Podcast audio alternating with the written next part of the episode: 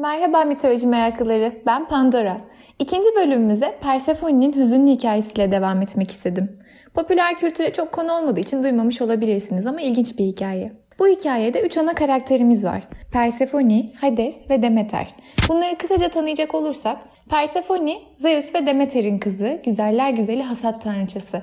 Hades, ölülere hükmeden yeraltı tanrısı. Zeus'un kardeşi, oldukça acımasız. Genelde üç başlı vahşi köpeği Kerberos ve kafasındaki görünmezlik miğferiyle resmedilir. Demeter, tarım, bereket ve mevsimler tanrıçası. Zeus'la birlikteliğinden Persephone'yi doğurmuştur. Genelde sağ elinde buğday başağı, sol elinde yanan bir meşale ile resmedilir. Şimdi hikayemiz şöyle. Hades bir gün yer altından yeryüzüne çıktığında Sicilya'da bir ormanda perilerle çiçek toplayan güzeller güzeli Persephone'yi görür ve anında aşık olur.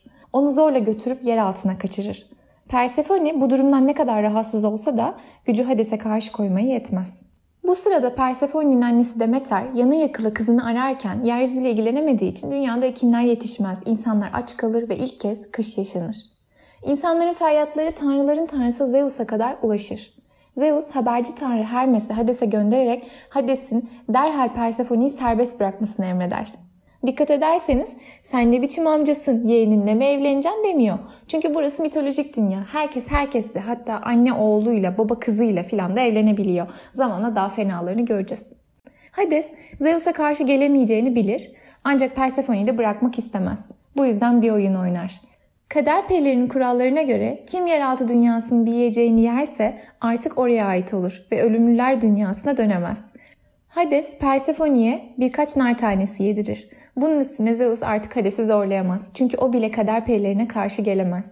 Ne ilginç değil mi? Tanrıların tanrısı bile kadere karşı gelemiyor. Ancak Zeus Hades'le uzlaşma yoluna gider. Hades de Zeus'a ters düşmemek için kabul eder. Buna göre Persephone'nin yılın 4 ayı yer altında Hades'le beraber olmasında ve kalan 8 ayında ise annesi Demeter'le yeryüzünde olmasında anlaşırlar. Bazı kaynaklarda bu süre 6 ay 6 ay diye belirtilir. Bu bize mevsimlerin nasıl oluştuğunu da açıklar. Persephone annesiyle yeryüzündeyken bahar gelir, çiçekler açar, yeryüzünde ekinler yetişir. Ancak yer altına döndüğünde kış gelir, bitkiler solar. Zamanla Persephone duruma alışır ve Hades'e aşık olur. Onunla evlenip yer altının kraliçesi olur. Peki sizce Persephone gerçekten zamanla Hades'e aşık mı oldu yoksa kaderine boyun mu eğdi? Yılın bir döneminde baharı getiren bir tanrıça, bir döneminde ise yer altının acımasız tanrıçası olmak nasıl bir ikilik? Sizin de dönem dönem birbirini bu kadar zıt hayatlar yaşadığınız oldu mu?